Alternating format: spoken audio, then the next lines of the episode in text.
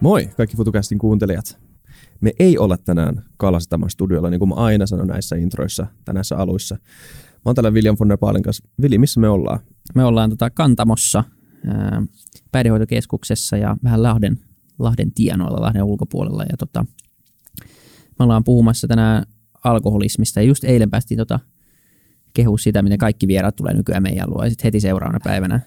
Tota, eilen oli siis, jos nyt haluaa haluaa tätä jotain aikaperspektiiviä, niin oli Tarja Halosen jakso. Me ei tiedetä, missä, missä tota järjestyksessä näitä julkaistaan, mutta just eilen kehuttiin, miten kaikki tulee nykyään meidän luo ja sitten heti lähdettiin ajaa yli tunti. Eli nyt on pakko olla aika mielenkiintoista kamaa, eikö niin? Kyllä tämä tulee olemaan tosi miele- Ja jos ei muuta, niin tosi tärkeä aihe, mistä me puhutaan tänään. Ja meillä on siis vieraana tänään, haluatteko esitellä itsenä? Totte... No ehkä mä vanhempana, vanhempana aloitan. Eli mun nimi on Juha Rantanen. Mä oon tota, no ehkä lyhyesti taustaa, yritysjohtaja taustaa. Olin Outokummun toimitusjohtaja vuodesta 2005-2011 saakka. Ja sitten siitä eteenpäin niin työnimellä hallitusammattilainen. Et mulla on niin muutama tällainen hallitustehtävä, jossa mä olen jossain puheenjohtajana, jossain jäseninä. Ja tässä kantamossa mä olen yksi näitä perustaja – osakkaita ja myöskin tänä hallituksen puheenjohtaja. Ja mun nimi on Krister Schulz. Mä voisin esitellä itseni monella eri tavalla, tota, myöskin aika tukeva liike-elämän tausta ja kansainvälinen eh, pankkirina, tota, ehkä kouluntunut ennemminkin, eh, tota, mutta mä myöskin raitis alkoholisti ja eh, myöskin alkoholistin lapsi. Ja mä oon myöskin kantaman perustaja osakas ja teen hallitustyöskentelyä Kantamon eteen. Mikä tämä Kantamo on? Mä sanottiin, että se on päihdehoitokeskus, mutta... Joo, siis tämä Kantamo on äh, päihdehoitokeskus tai päihdehoitolaitos, joka tarjoaa päihderiippuvaisille tällaista päihdehoitoa, jonka tarkoitus on raitistaa ihminen. Siis meillä on niin yksi yksiselitteinen tarkoitus tälle toiminnalle, ja se on se, että päihderiippuvaiset, jotka tänne tulee, täältä lähtiessä he on raittiita ja he pysyvät raittiina loppuelämässä. Eli tämä hoito muodostuu tässä täällä laitoksessa tapahtuvasta perushoidosta, joka kestää semmoisen suurin piirtein 30 päivää, eli noin kuukauden, ja sen jälkeen 11 kuukauden tällainen jatkohoito. Ja ehkä Kristal voi niin omista kokemuksistaan kertoa, että miten tämä käytännössä sitten pelaa. Mä voisin ehkä vielä lisätä tuohon, että tämä tunnetaan Suomessa aika hyvin nimellä tämmöinen Minnesota-mallinen hoito. Mä käytän yleensä termiä toipumiskeskeinen hoito, missä tavoitteena on ainoastaan vaan, että alkoholisti se ei käytä enää sitä ainetta, joka on hänelle sen sairauden aiheuttanut. Ja äh, tota, mulla tosiaan on oma, oma toipumiskokemukseni ja, ja, ja olen vuosia sitten käynyt tämmöisen Minnesota-mallisen hoidon ja olen osa sitä suurta tilastoa tota, raitistuneista, koska tämä on äärimmäisen tehokas hoito johtuen niin kuin yksinkertaisesti siitä, että tässä siirretään raitistumisen vastuu, eli sairauden hoidon vastuu itse sairaalle henkilölle ja päihderiippuvaiselle. Että täällä ei hyysätä eikä ymmärretä, vaan, vaan täällä nimenomaan saa ymmärryksen sairaudestaan ja, ja ymmärryksen, miten sitä hoidetaan. Plus, että tämä hoitomuoto myöskin ottaa mukaan kaikki läheiset. Ja näin ei tapahdu muualla. Onko tämä, tämä on siis nimenomaan se Minnesota-hoito, miten, miten se eroaa muista päihtevierotushoidoista? Tämä, että... tämä, tämä, tämä, on nimenomaan, tämä on nimenomaan Minnesota-hoito, missä me ollaan. Ja, ja äh, siinä tota, nyt niin kuin, se termi on, on, on tavallaan, maailmalla tunnetaan tämmöinen 12-step facilitation, TSF. Joo. Suomessa on otettu käyttöön Minnesota-sana johtuen siitä, että hoitomuoto on kehitetty Minnesotan osavaltiossa Minneapolisen Hazendalein klinikalla. Mutta se on, se on erittäin toimiva hoitomuoto. Se jostain syystä ei ole Suomessa tota, saanut niin paljon näkyvyyttä tai jalansijaa kuin esimerkiksi Ruotsissa naapurissa, jossa se on ylivoimaisesti annetuin hoitomuoto. Okei. Jos mennään ihan niin kuin, tavallaan perusasioihin alkuun, niin, niin tota, mitä alkoholismi on? Miten sen, niin kuin, mm. Mikä sen määritelmä on? No ehkä tärkeää on sanoa, että alkoholismi on sairaus. Siis se on niin kuin ihan lääkärin diagnostiikassa todettu sairaudeksi. Ja siis niin kuin se määritel, määritelmä alkoholismista on se, että, että ihminen, joka on sairastunut alkoholismiin, hän ei pysty kontrolloimaan juomistaan. Eli siitä juomisesta tulee pakonomasta. Ja, ja tämän, niin kuin, tämä on lääkäreille mahdollista todeta niin kuin tietyn tämmöisen kysymyssetin kautta, että ehkä jollain täydentävillä laboratoriokokeilla, että henkilö on sairastunut alkoholismiin. Ja se on todella tärkeää ymmärtää, että se on sairaus, koska se tavallaan myöskin, jos tässä on hetki tästä teemasta, voisi kertoa, niin jos miettii alkoholismikäsityksen historiaa, niin, niin vielä tuonne jonnekin 78-luvulle asti esimerkiksi Pohjoismaissa – kuviteltiin, että se on tavallaan tämmöinen luonnehäiriö, että, että ihmiselle ei ole niin kuin, tavallaan selkärankaa.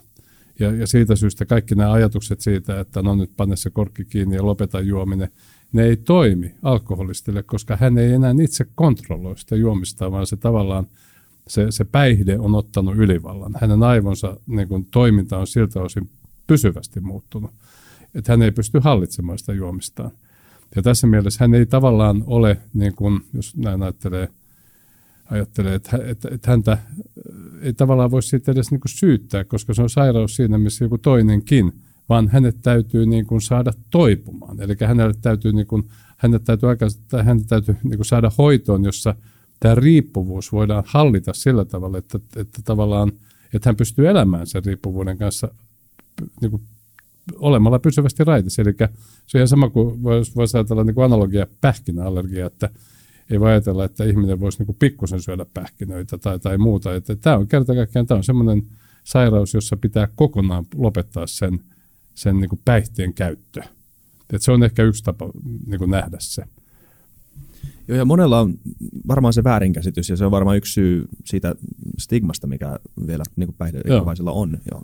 Just näin, ja, ja tota, voi vähän laajentaa tätä keskustelua. Kyllä. Mehän tehtiin Kantamon puitteissa yhteistyössä tämmöisen Pohjoisranta mediatoimiston kanssa tehtiin viime, ihan viime elosyyskuun vaihteessa tehtiin tällainen laaja tutkimus suomalaisten käsityksistä alkoholismista. Meillä oli tämän tutkimuksen piirissä tuhat suomalaista, joka on todella edustava otos, siis siinä on niin kuin maantieteellisesti sukupuoli, ikäjakautuma, niin kuin tavallaan Suomi minikoossa.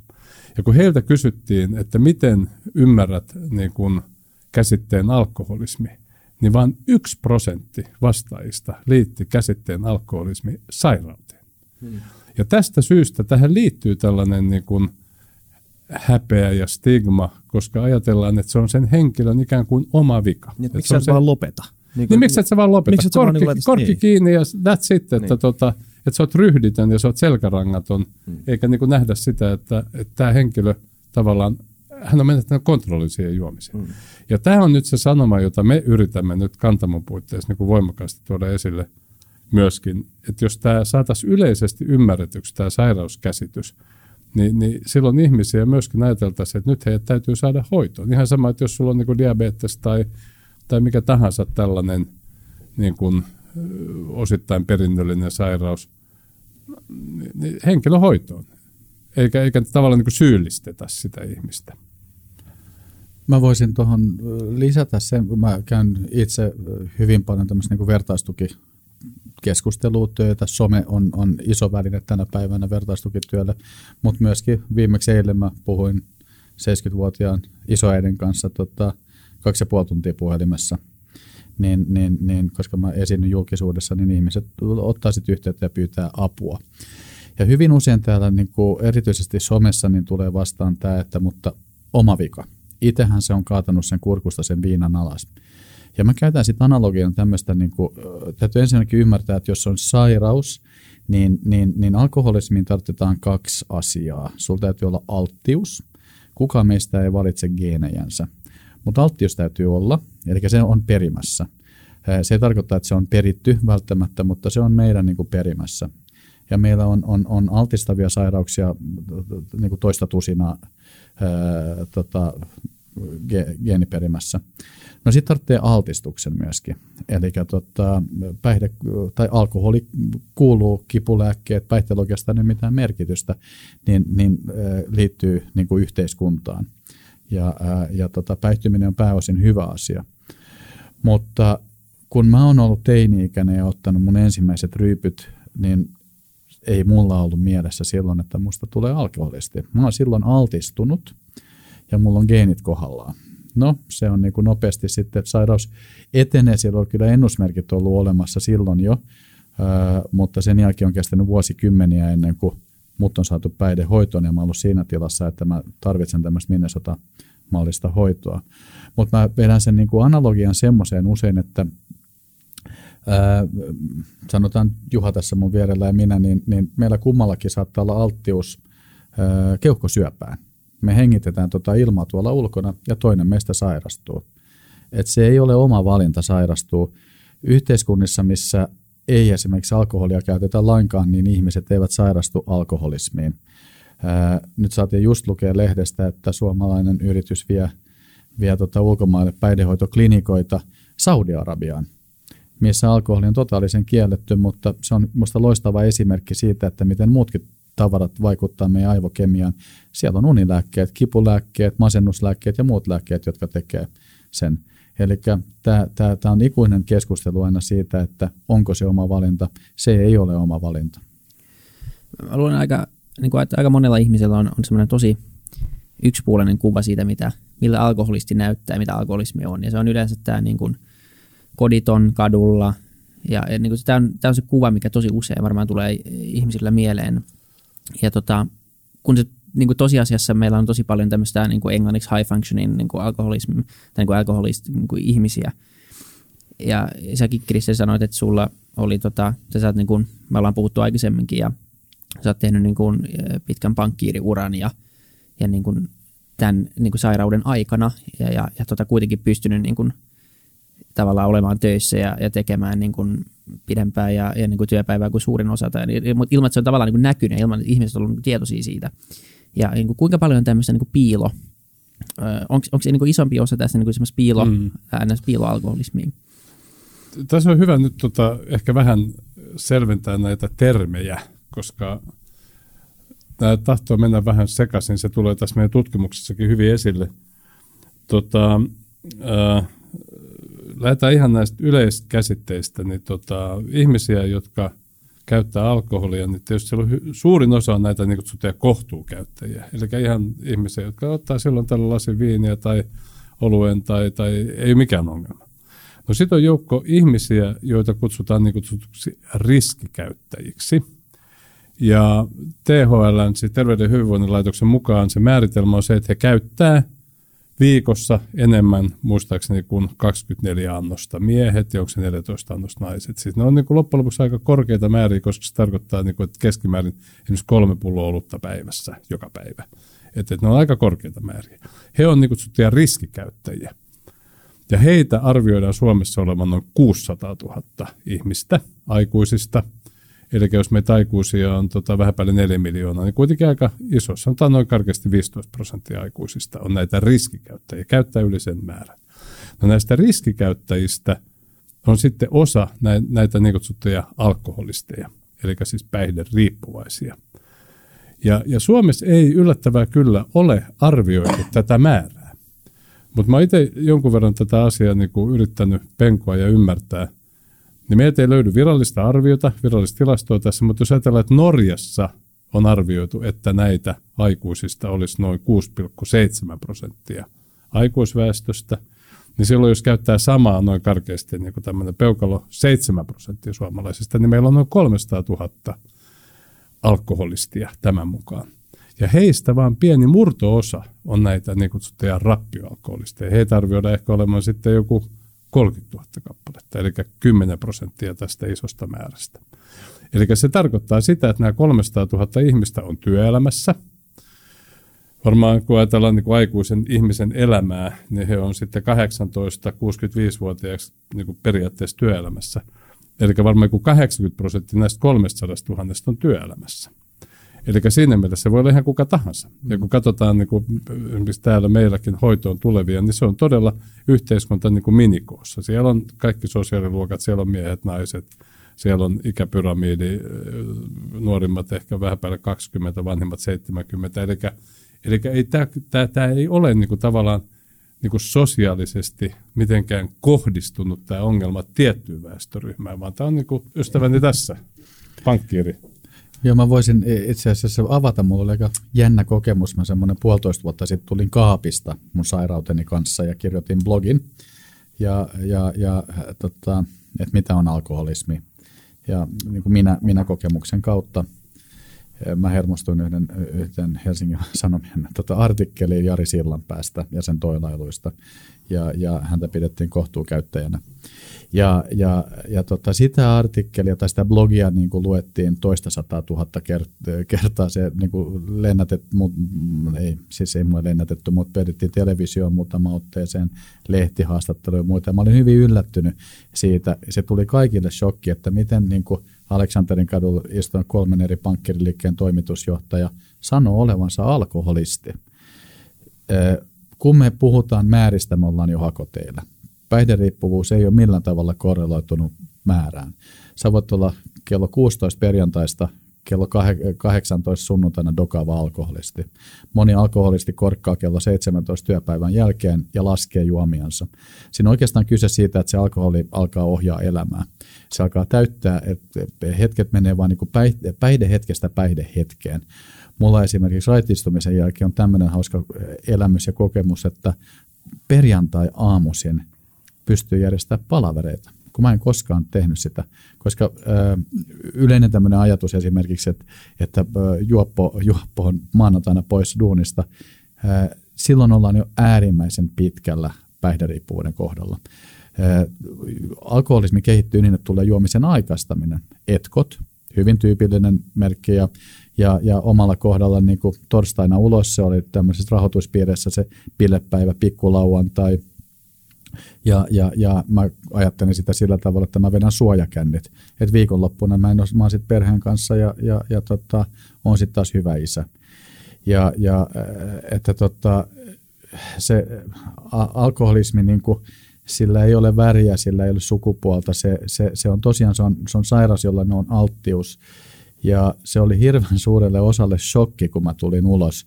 Ja ethän sä, Krister, sähän oot aina hoitanut työsi kysykääpäs mun vaimolta tai vaimoilta, että millaista se on ollut meillä kotona. Niin sieltä tulee se oikea vastaus. Ja tämä on se niin kuin haaste siinä, että se alkoholismi tapahtuu neljän seinän sisällä. Ja siellä ei ole uskallusta tavallaan tämä stigman takia. Ne läheiset häpeä yleensä vähän enemmän jopa kuin se alkoholistista juomistaan. Ja, ja että jos on ollut jotkut niin kuin sukulaislapsen synttärit ja mä en ollut paikalla, niin ei mun vaimo sanonut, että se on siellä makaa sammuneena kotona. Saatte, kun Kristerillä on selkä niin kipeä, että se ei päässyt liikkeelle. Nämä on hyvin klassisia. Öö, mua kiinnostaa kuulla vielä tuosta niin alkoholimista sairautena se, että niin kuin, mistä se, me puhuttiin jo alttiudesta, niin kuin mm. geneettisestä alttiudesta, ja se on varmaan niin kuin, su, suuri tai ehkä jopa suurin mm. tekijä siinä. Mm. Öö, voiko, siis, voiko ihminen, jolla ei ole perinnöstä alttiutta, sairastua johonkin niin kuin riippuvuuteen? No mä siis nyt täytyy nyt olla alueella, joka ei ole mun ekspertiisiä millään okay. tavalla, koska me puhutaan nyt sitten jo tota, niin kuin genetiikasta ja lääketieteestä. Mutta mä oon lukenut semmoisen tutkimuksen, itse asiassa tämmöinen Heikki Oinas-Kukkonen teki Oulun yliopiston väitöskirjan muistaakseni 2013. Ja hän oli niin kuin tutkinut tämmöistä tiettyä alkoholistipopulaatiota. Ja, ja siinä hänen niin kuin keskeinen väite oli, että alkoholisteista 80 prosentilla on alkoholismia niin kuin lähisuvussa. Eli se niin kuin viittaa vahvasti tähän tota, geneettiseen. Mutta on tietysti sitten se 20 prosenttia, jolla sit ei ehkä ole sitä, tai sitten se on niin, tai se, se tavallaan se niin kuin geneettinen yhteys on jossain niin kaukana, että he itse tunnista sitä. Mutta mut tämä mun mielestä ollaan niinku semmoisella alueella, joka on, on, on niinku tota, näin maalikolle tosi vaikea kommentoida. Niin. Tän enempää kuin mikä tämä yksi, yksi stadio on siitä. Koska siis mutta niitä- mut kyllä yleinen käsitys on se, että siinä on tämä geneettinen Joo, komponentti. kyllä. Ja niinku niitä geenejä on monia. Tämä on niin kombinaatio Joo. monesta asiasta, että se ei ole niin, kuin niin yksiselitteinen, että mä itse olen alkoholistin lapsi, mulla on isovanhemmilla ja mulla on paljon suvussa alkoholismia, mutta toki tunnen ihmisiä, joilla ei ole ketään suvussa ja ovat tulleet päihderiippuvaisiksi. Mm. Mutta mut aika mielenkiintoinen, mennään takaisin tähän meidän niin kuin, tähän tutkimukseen. Niin yksi tämän tutkimuksen mielenkiintoinen havainto, siis tässä on pari tämmöistä tosi mielenkiintoista havaintoa, mutta yksi tosi mielenkiintoinen on se, että tämän tutkimuksen mukaan nämä tuhat ihmistä, jotka tässä käytiin läpi, niin 75 prosenttia näistä vastaajista sanoi, että he on kohdannut alkoholin liittyviä ongelmia lähipiirissään. Ja lähipiiri määriteltiin siis perhe, ystävät, työtoverit. Eli niin kuin voisi sanoa, että siinä on niin kuin liki jokainen suomalainen on nähnyt alkoholiongelmia, alkoholismia lähipiirissään. Eli siinä mielessä tämä on, niin kuin, ja sitten jos otetaan tämä luku 300 000, siis tämä on todella meille. Siis itse asiassa äh, niin kuin, in, diabeetikoita, siis lääkehoitoa saavia diabeetikoita on Suomessa noin 300 000, eli yhtä paljon kuin näitä tota, alkoholisteja tai päihderiippuvaisia. Wow. Tämä on niin kuin siinä mielessä, tämä on niin kuin meille kansallinen ongelma. Ja kun se on kansallinen ongelma, mun mielestä siitä pitää puhua nimenomaan, että miten sitä hoidetaan. Ja tässä taas pala- palataan tähän meidän tutkimukseen sitten ehkä myöhemmin. Kyllä, ja siis mä, musta tuntuu, että, että ihmiset ei tajuu, miten iso ongelma tämä on Juuri. se, niin kuin kansallisella tasolla ja miten niin kuin kallis ongelma se on, jos ottaa Juuri. ihan vaan niin kuin tämän taloudellisen, pu- taloudellisen puolen tästä hommasta, niin, niin onko se mitään käsitystä siitä, mitä, mitä tämä niin kuin maksaa yhteiskunnalle? On. Mä tästä itse asiassa blogaan aika paljon ja, ja, ja kirjoitan myöskin.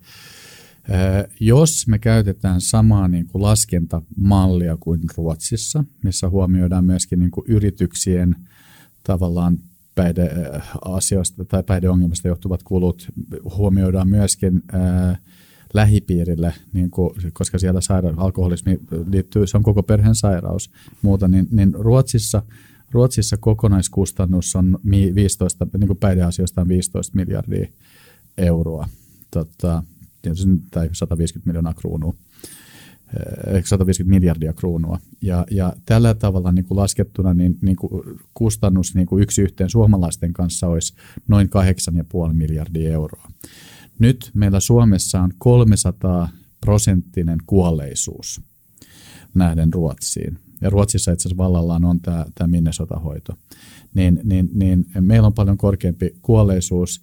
Meillä oli tämmöinen peruspalveluministeri tuossa äh, kymmenisen vuotta sitten, joka arvioi, että oikea kustannus Suomelle olisi noin 13,5 miljardia. Joka tapauksessa se on jumalattoman iso luku.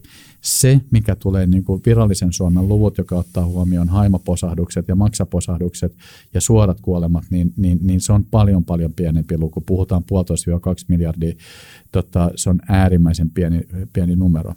Että tämä maksaa yhteiskunnalle. Sen lisäksi tämä on sekä naisten että miesten kohdalla yleisin tappaja työikäisten kohdalla.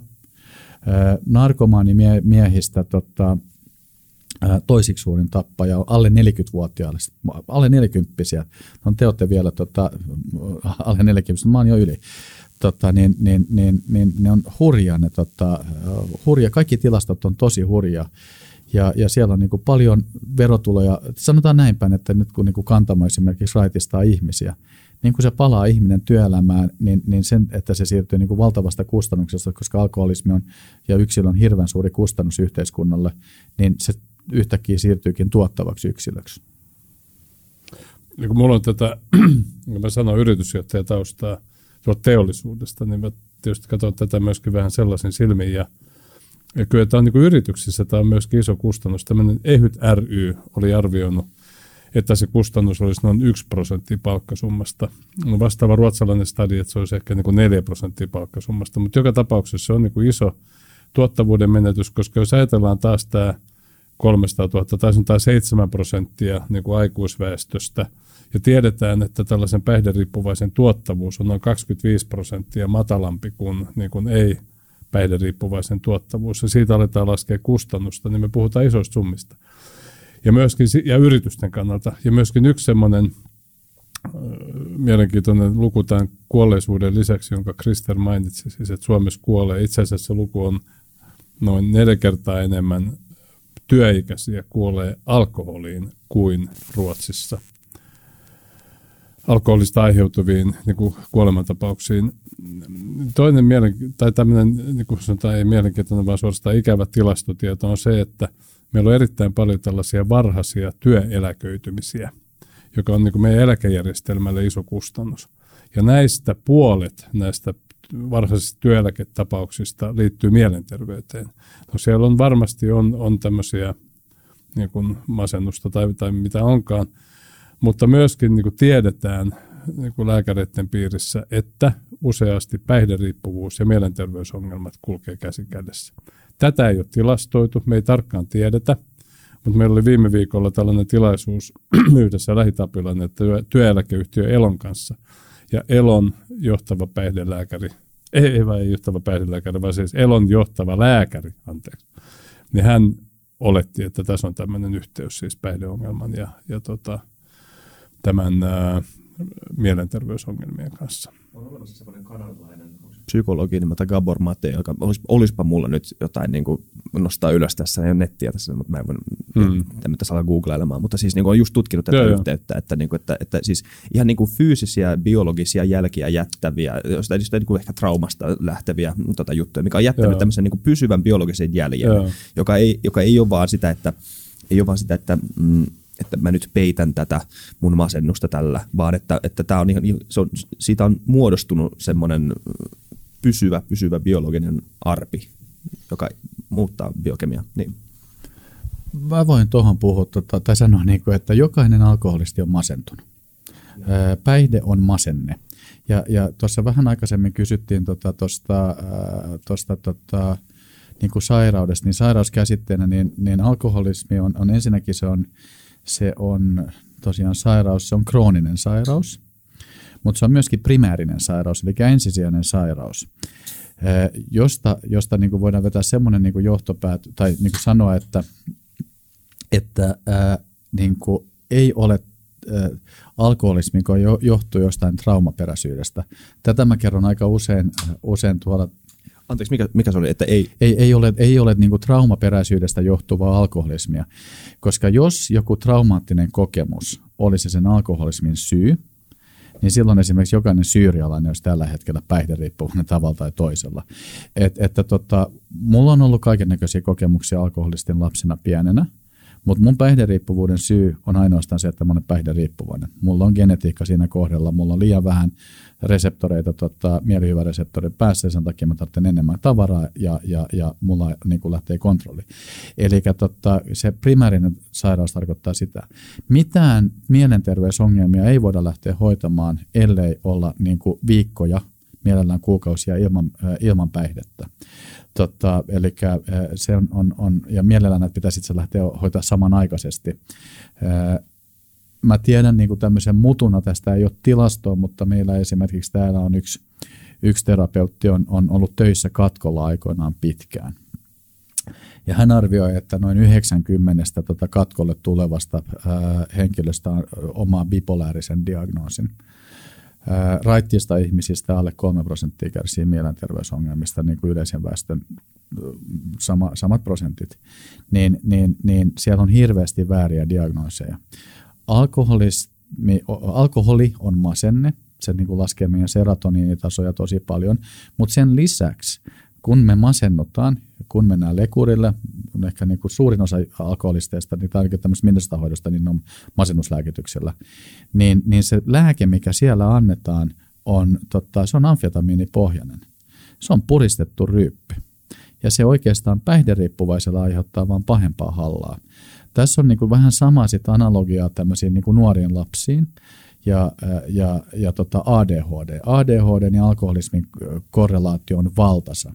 Se johtuu, Ylipäätään päihteiden käytön niin yhteys. Joo, on. Ja, ja se johtuu siitä, että kun laitetaan 10-vuotiaalle amfetamiinin lääkitystä, niin se on ihan valmis narkomaani 13-vuotiaana.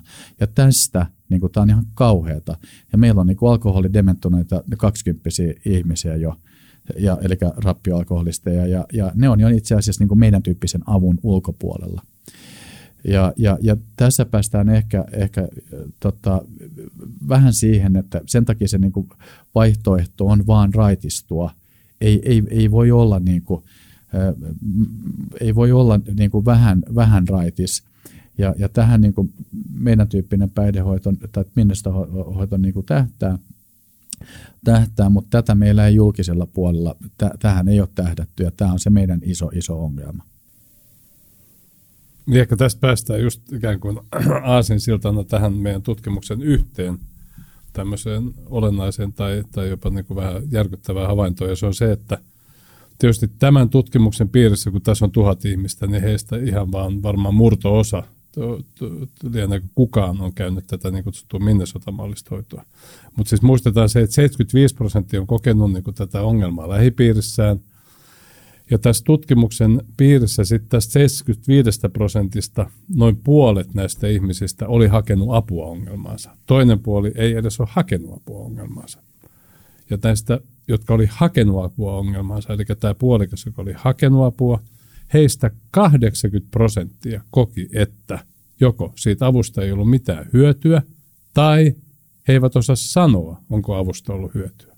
Eli vain 20 prosenttia sanoi, että avusta on, heidän hakemastaan avusta on ollut hyötyä. Ja tämä on mun mielestä se järkyttävä asia. Ja tässä ei niin kuin haluta syyttää ketään. Mä ymmärrän, että siellä on varmaan niin kuin monia, monia, monia syitä, miksi tämä meidän ikään kuin virallinen päihdehoito ei toimi. Mutta mun mielestä nämä indikaatiot, nämä, mitä tässä on nyt käyty läpi, nämä, nämä kuolleisuusluvut, nämä tulokset siitä, että 80 prosenttia ei ole saanut apua, kertoo, että joku tässä systeemissä ei toimi. Ja tämä on se, mitä me halutaan niin kuin, tuoda esille ja haastaa. Ei meillä ole niin kuin, valmiita vastauksia koko valtakuntaan. Me tiedetään, että tämä meidän hoito toimii niin kuin, hyvin. Siitä on kansainvälistä näyttöä. Niin kuin, hoitotulokset on hyviä. Mutta me halutaan niin kuin, nostaa keskusteluun nyt tämä, että mikä on, että tämä meidän ikään kuin virallinen päihdehoito ei toimi. Että onko kysymys resursseista, että onko meillä liian vähän resursseja, onko kysymys niin kuin hoitomuodoista, että ne jostain syystä ei toimi, vai, vai, vai mikä tässä mättää, mutta siis joku selvästi mättää. Ja, ja, ja tämä olisi mun mielestä semmoisen ison yhteiskunnallisen keskustelun paikka, jossa niin kuin ennakkoluulottomasti ja ilman mitään tällaista niin kuin annettua vastausta todella lähdettäisiin miettimään, että tämä on iso yhteiskunnallinen kustannus, niin kuin todettiin, tämä koskettaa – valtavaa määrää ihmisiä suoraan tai välillisesti, eli tämä 75 prosenttia. Ja miten tämä saataisiin toimimaan? Se on se, mikä, mikä tässä on, on, on tota meidän tavallaan niin kuin se niin kuin viestin tai sanoman ydin yksi asia, mikä ainakin mättää, mistä me ollaan jo puhuttu tässä, on se, se yleinen käsitys siitä, että, tämä, että se on joku oma valinta, mm. että se on vasta omaa, mm. omaa niin kuin välinpitämättömyyttä tai jotain, eikä ymmärretä sitä, että siis se, se, miltä se valinta tuntuu sulle juoda alkoholia, ei tunnu samalta alkoholistille. Siis se, se ei ole sama asia. Ja sit, siis siitä varmaan poikea, siis on syntynyt tämä käsitys se stigma. Mm. Me puhuttiin siis THL tutkijan Pekka Akarasen kanssa siitä, että, että miten edelleen suomalaiset näkee ei vaan alkoholistit, mutta ylipäätään niin päihteiden, niin päihderiippuvaiset niin kuin, tässä niin kuin niin kuin sosiaalisella, no tosi huonossa valossa kyllä, kyllä. Se on heidän oma vika ja hoitako itsensä. Joka on ihan karsee, oh, oh. karsee asia. Juuri näin. Siinä, mitä tapahtuu oikeastaan, on, on semmoinen, en, äh, tota, koska siinä niin kuin alkoholismidiagnoosissa on, on, on, on niin päihteen käytön aloitusmäärä, kesto ja lopetus ei ole enää hallinnassa, kun sairastutaan alkoholismiin. Niin, niin pohjimmillaan itse asiassa se tunne siellä ei sitä niin kuin kognitiivisesti ymmärrä, mutta se on häpeä. Kun minä en enää hallitse mun omaa juomistani, niin mun pitää alkaa keksiä sille syitä. Ja sitten toiseksi mun täytyy alkaa piilottele sitä. Tulee piilopullot. Mutta tulee syyttely. Ja se syyttely on se, joka sairastuttaa sit muuta perheenjäseniä. Sen takia se on alkoholismi. Se sairastuttaa koko perheen. Ja, ja, ja nimenomaan tämän niin kontrollin menetyksen myötä koetun häpeän myötä, niin se, se, tota, se syyttely niin lähtee joka puolelle. Sen takia niin aika usein oma, oma havaintoni, että kun keskustellaan esimerkiksi narsismista, niin, niin moni sanoo, että kun mä käyn näitä juttuja, että mun mies on muuten narsisti ja se on myöskin alkoholisti. Mä ajattelin, että no tohon ei itse asiassa voi oikein ottaa kantaa ennen kuin sen brenkun saa pois, koska alkoholi tekee tai alkoholismi tekee jokaisesta päihderiippuvaista erittäin narsistisen. Ja, ja se johtuu siitä, että sen pullon prioriteetti nousee. Se nousee oikeastaan, on tämmöinen päihderiippuvaisen tarvehierarkia, se nousee ylöspäin, ylöspäin, ylöspäin. Ja lopuksi se, ne menee vaimojen ohi, se menee lapsien ohi, se menee niin kuin kaikkien tämmöisten tota, hygienisten tarpeiden ohi. Ja lopuksi se ohittaa jopa ruokailun. Ja, ja mun kohdalla, joka on myöskin diabeetikko, niin mulla se meni myöskin safkan ohi ja, ja, ja tota, siellä menee edelleen ainoastaan hengittäminen, niin, niin, niin tota, jolloin niin kuin se ilmenee sillä, että sä oot käytännössä kusipää kaikkia kohtaan. Sä et pidä sun lupauksia, koska sä et kykene niihin. Ja sä syytät kaikkia muita. Ja se aiheuttaa sitten sitä stigmaa siihen, niin että alkoholistia pidetään niin kuin, ää, tosiaan selkärangattomana, koska se ei koskaan pidä lupauksiaan. Hmm ja takaisin t- tähän meidän tutkimukseen, niin tässä myöskin tämä häpeä tulee niin kuin tosi vahvasti esille. Eli 58 prosenttia suomalaisista on sitä mieltä, että ei alkoholismista puhuta riittävän avoimesti, ja sitten kun kysytään, no miksei puhuta, niin sieltä tulee just tämä häpeä ja stigma. Että jotenkin meidän se pitäisi saada pois, että me päästäisiin tämmöiseen asialliseen keskusteluun ilman syyttämistä, ilman syyllistämistä ja, ja tota, että, että saataisiin niin ihmisille apua, koska tämä on niin näin iso ongelma. Onko se, onko se eka askel? Me on nyt puhuttu tavallaan, että, että se niin ongelma on olemassa, me ei tiedosta sitä, se on laajempi kuin mitä me osataan arvaa ja se on niin kuin kalliimpi kuin mitä me osataan arvaa ollaan kuitenkin, ja sitten se on määritetty se, että siitä ei puhuta niin kuin mitenkään tarpeeksi, niin, niin onko se nyt se häpeän poisto niin tavallaan yksi avain tässä ja se niin kuin mm. keskustelun avaaminen, onko se niin kuin mm. prioriteettilistalla? Miten tätä, mistä tällä, tällä, niin kuin, tätä pitää jostain purkaa, niin mm. mistä niin kuin lähdetään liikkeelle? No mä sanoisin kaksi asiaa varmaan tässä. Yksi, yksi olisi just tämä, että päästäisiin tämmöiseen asialliseen keskusteluun, poistettaisiin siitä se häpeä, uskallettaisiin puhua aiheesta. Ja toinen kyllä, mitä minä peräänkuuluttaisin, olisi tällainen – jonkunlainen puolueeton tutkimus tästä meidän niin kuin nykyisestä päihdehoidon järjestelmästä. Että et, tavallaan lähtökohtana se, että arvioidaan, toimiiko se, arvioitaisiin tuloksia, arvioitaisiin hoitomenetelmiä, ja jos nähdään ongelmia, myöskin mietittäisiin, miten niitä lähdetään niitä ongelmia purkamaan – Tämä aika mielenkiintoista. Ruotsissa on nimittäin tehty tällainen tutkimus. Niin kuin Ruotsissa monta näistä asioista on, on, monessa näistä asioista ollaan meitä edellä. Ja siellä on myöskin arvioitu niin kuin eri hoitomenetelmät niin kuin tiettyjen kriteeristön mukaan, niin kuin tämmöinen kustannushyötyarvio. Ja siellä niin kuin ei ehkä yllättäen, niin tämä niin kutsuttu Minnesota, Minnesota-mallinen hoito, tai niin kuin he kutsuu tämä 12 askeleen 12-step facilitation niin kuin rankkeerautuu tosi korkealle, koska se nähdään niin kuin kustannustehokkaana. Suhteessa kustannuksiin saadaan hyviä tuloksia. Eli tämän tyyppistä niin kuin puolueetonta arviointia tässä tarvittaisiin. Kuka sen pystyy tekemään? En, sitä mä en osaa sanoa, mutta se olisi tosi tärkeä tämmöinen niin kuin yhteiskunnallinen avaus.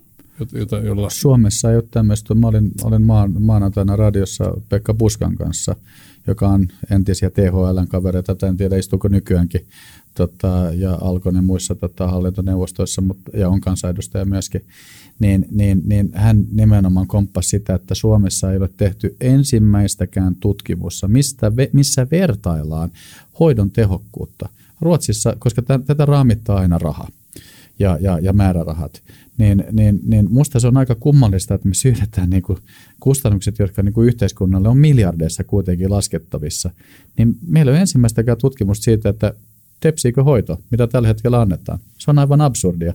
Ja lukujen valossa ei tepsi, just että et, et, mitä, mitä, mitä sitten pitäisi tehdä. Miten niin sitten lähipiirin rooli tässä? miten paljon niin kuin, kouluttamalla lähipiiriä ja aktivoimalla heitä pystyttäisiin niin kuin, saamaan ihmisiä tota, hoitoon nopeammin? Mä tota, itse henkilökohtaisen näkisin, että nimenomaan näitä resursseja täytyy kanavoida sen ei-alkoholisten hoitamiseen. Siellä usein, tota, mä käytän esimerkkinä aina, niin kuin, että jos minun ja, ja puol, niin kuin vaimoni tilanne olisi ajatunut semmoiseksi niin parissa kuukaudessa, niin, niin ei hän olisi jäänyt katselemaan. Mutta kun siinä on vuosien kehitys ja aina tulee lupauksia ja sitten tulee jaksoja, jolloin ei juoda ollenkaan, niin hän sairastuu siinä matkan varrella ja sitten uusi normi onkin se, että juodaan vain kolme päivää viikossa ja se onkin hyvä. Eli tota, meidän pitää ehdottomasti kanavoida resursseja tai tulisi kanavoida läheisille, jotta siellä ymmärretään, että taas kerran tämä on sairaus. Ja mulle itselläni, niin kuin, mä olin onnekas siinä suhteessa, että mun vaimoni, joka on niin kuin, tavallaan terveydenhoitoalalla, niin, niin hän ymmärsi sairauskäsitteen. Ja hän ei ollut mulle vihainen, mutta hän oli vihainen siitä, että mä en hoida sairauttani. Ja mulle asetettiin sitten vaihtoehdot, että joko hoitoon tai avioero. Eli siirrettiin se hoidon vastuun, vastuu niin kuin mulle, mulle tota itselleni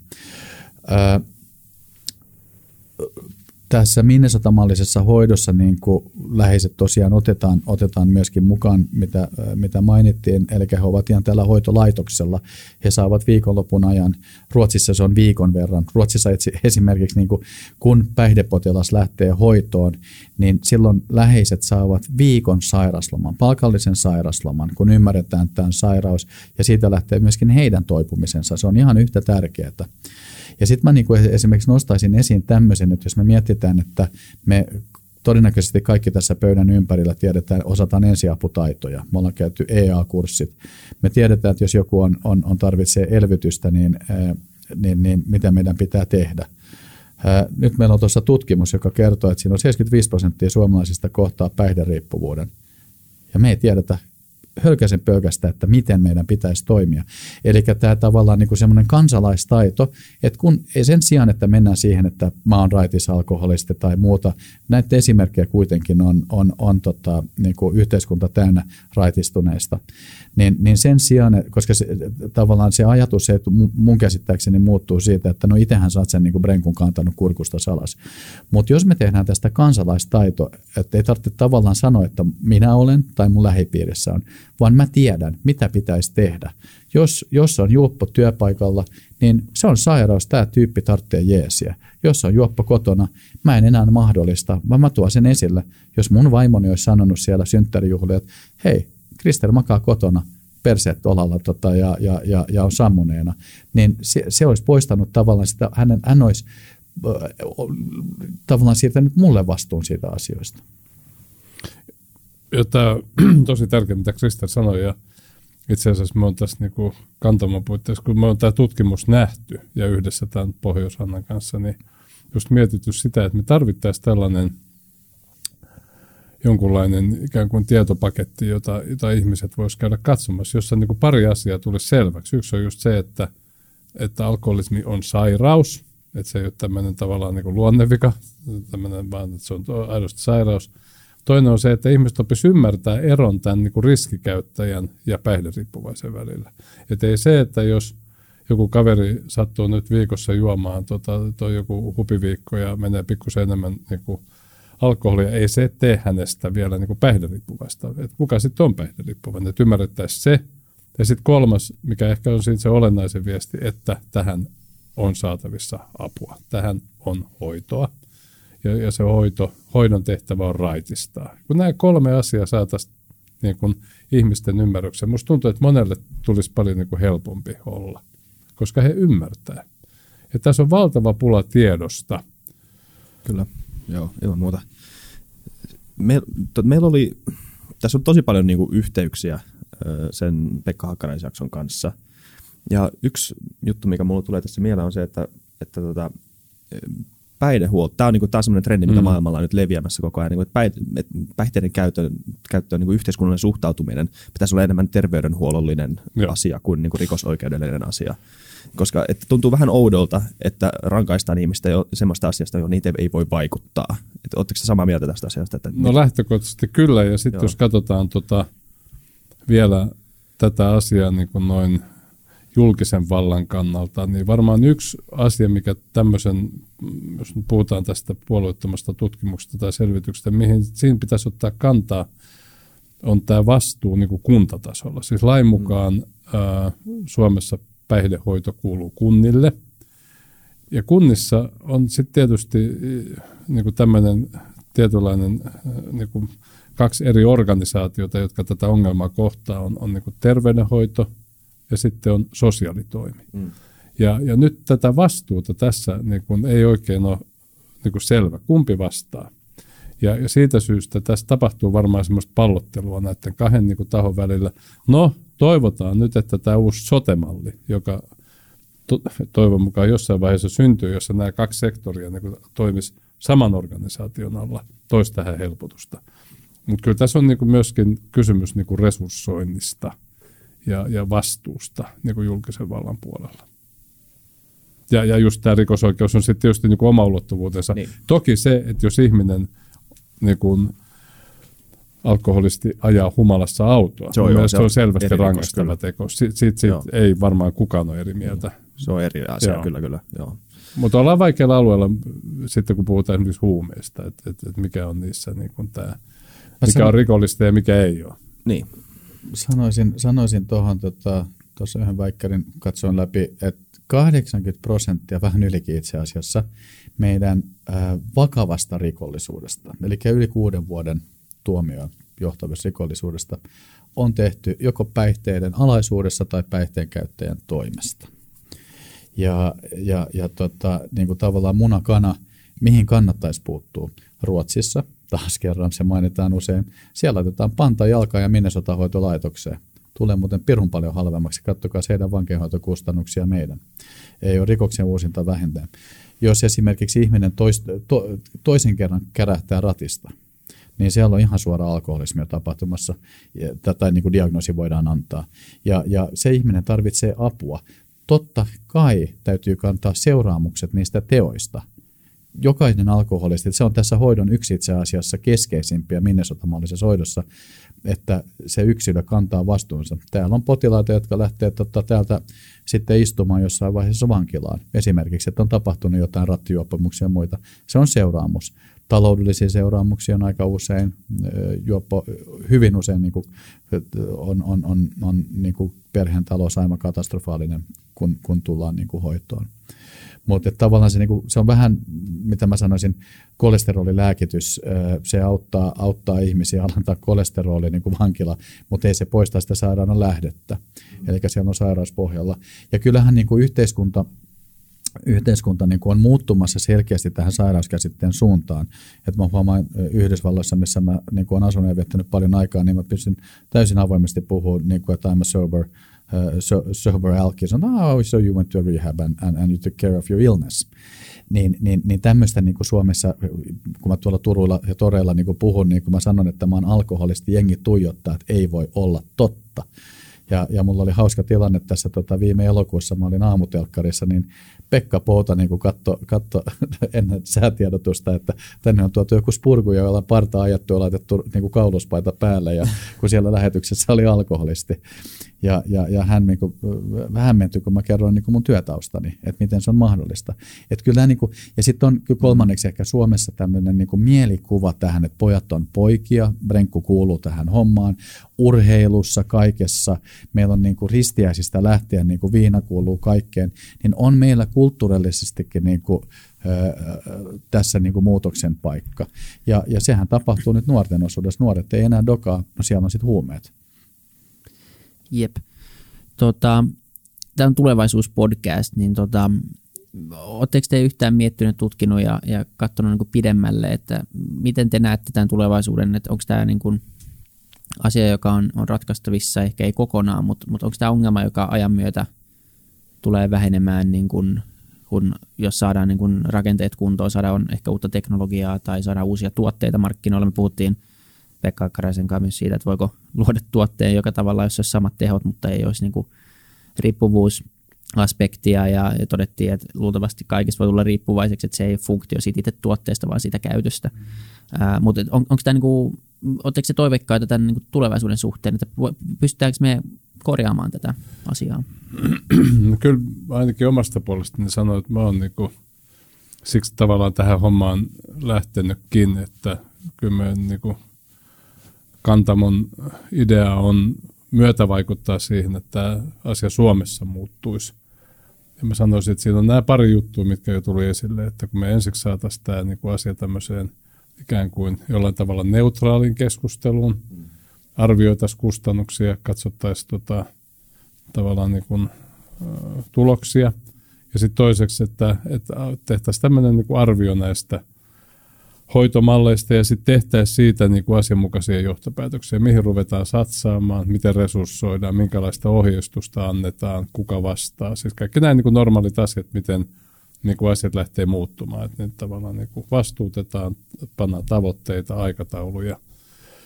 Ja taas ei meidän tarvitse mennä kuin tuohon tuota rakkaaseen länsinaapuriin, niin siellä, siellä nämä asiat on niin kuin tässä suhteessa paremmalla tolalla. Ja sitten todella, jos sitten visioidaan niin kuin pidemmälle, niin kyllä, tämä, tämä nyt mennään vähän filosofian puolelle, mutta kyllä ihmisen luonteeseen kuuluu tämmöinen tiet, tietty addiktiohakuisuus, että en mä tiedä sitten, että jos jotkut addiktoituu sitten vaikka niin kuin pelaamiseen tai, tai, tai seksiaddikteihin, siis näitä addiktioita on eri luonteisia – en mä usko, että me koskaan ollaan tilanteessa, jossa ei tämmöistä addiktiota lainkaan esiintyisi, mutta niin että tämä alkoholiongelma. Mitä? Pitää poistaa Joo. No, mutta mut, ei mennä nyt niin, niin pitkälle, mutta että hoidettaisiin niin, niin, nyt tämä alkoholiongelma tai päihdeongelma. Mun mielestä siitä olisi, siitä olisi hyvä alkaa, koska siitä on niin näyttö, että se on hoidettavissa. Niin. Ei kokonaan tietysti, ei me olla siinä tilanteessa mikään päivä varmaan, että ei Suomessa ole yhtä alkoholistia. Siis se, mm. ei, ei tule semmoista päivää tai juova alkoholistia, mutta toivottavasti meillä on entistä enemmän raittiita alkoholistia. Se olisi niin kuin se, se hyvä tavoite. Jep. Mä, tota, onneksi meillä on yhteiskunnassa niin kuin yli 90 prosenttia ihmistä, jotka pystyy käyttämään päihdettä. Ja, ja tota, mä vedän tämän asian itse asiassa, kun puhuttiin, ei, ei, ei katsota niin pitkälle, niin mä vedän tuon 200 miljoonaa vuotta taaksepäin. Dinosauruksilla oli jo mielihyväkeskukset. Tämä on ihan siis, mielihyvä on hyvä asia. Totta, ja, ja jos se ei olisi hyvä asia, niin evoluutio olisi jo sulkenut sen pois. Nyt me tiedostetaan nämä asiat ja, ja oikeastaan niin kuin menee vähän niin kuin lääketieteen puolelle, mutta siellä niin kuin, on, on, on dopaminin ja, ja, ja, ja tota opioidinen keskus ihmisen aivoissa, jotka sitten niin kuin saa sitä mielihyvää vähän eri, eri mä en siihen sisään, ja mä en ole myöskään tutkija, mutta jonkun verran nyt on asiasta lukenut kuitenkin, niin, niin, niin, niin tavallaan nyt kun me tiedostetaan nämä ongelmat, niin, niin sitä myötä me voidaan myöskin tehdä ratkaisu. Ja, ja, ja tavallaan, kuten Juha tuossa sanoi aikaisemminkin, että on olemassa toimiva hoito niin kuin tällä hetkellä parhaiten keksitty, jossa, jossa nimenomaan niin kuin keskitytään siihen, että sen sairauden, joka kieltosairaus, niin sen hoidon vastuun ottaa se yksilö itse.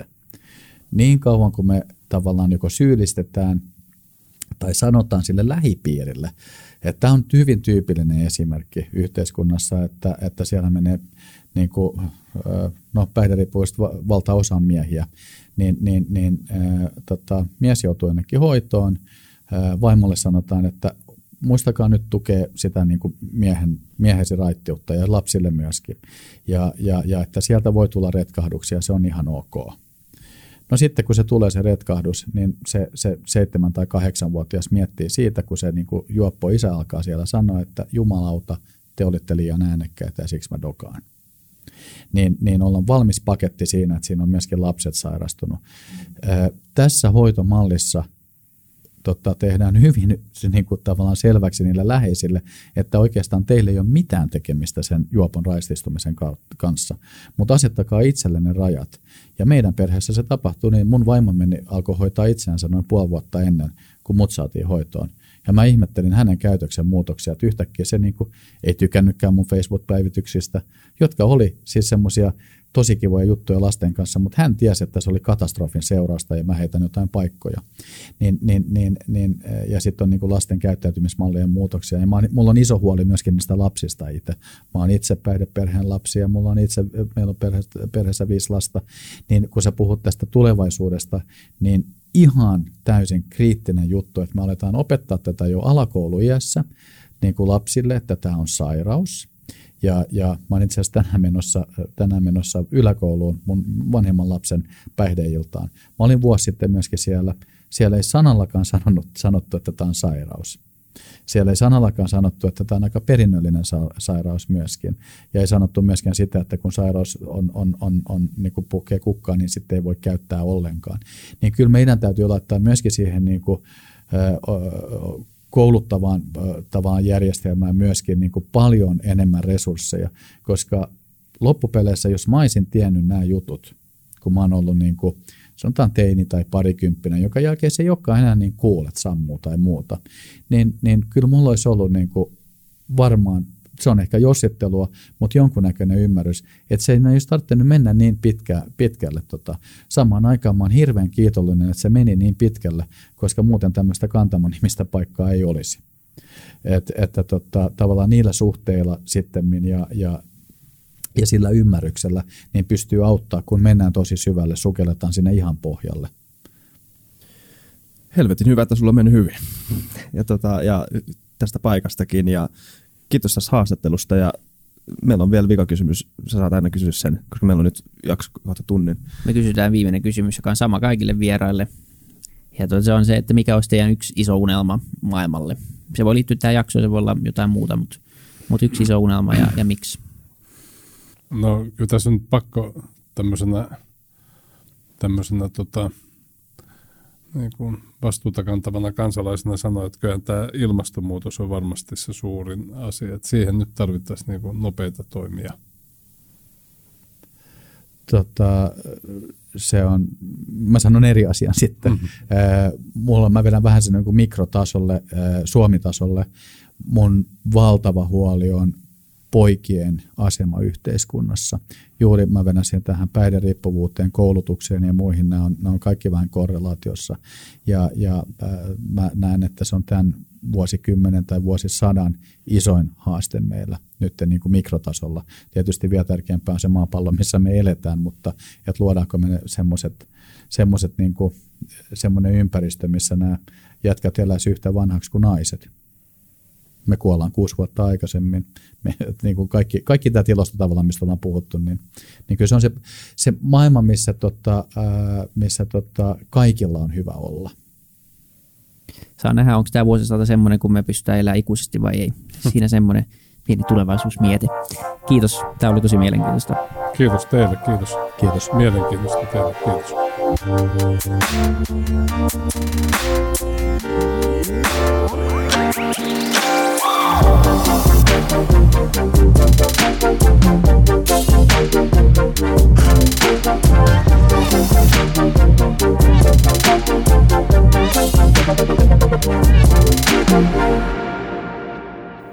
Kiitti kaikille kuuntelijoille, yhteistyökumppaneille ja FutuCastin koko tiimille. Isa Kraution ja William von der Paalinin lisäksi, Isa Kraution minä, tiimiin kuuluu tuotantovastaava Samuel Happonen ja media vastaava Tuumas Lundström. Ja kiitos Niko Noanalle tästä upeasta tunnaribiisistä, joka on mukana Lululandissa. Seuratkaa mitä somessa nimimerkillä FutuCast, millä tahansa podcast-alustalla ja niin ja saa arvostella. Mielellään. Thanks. Moi moi.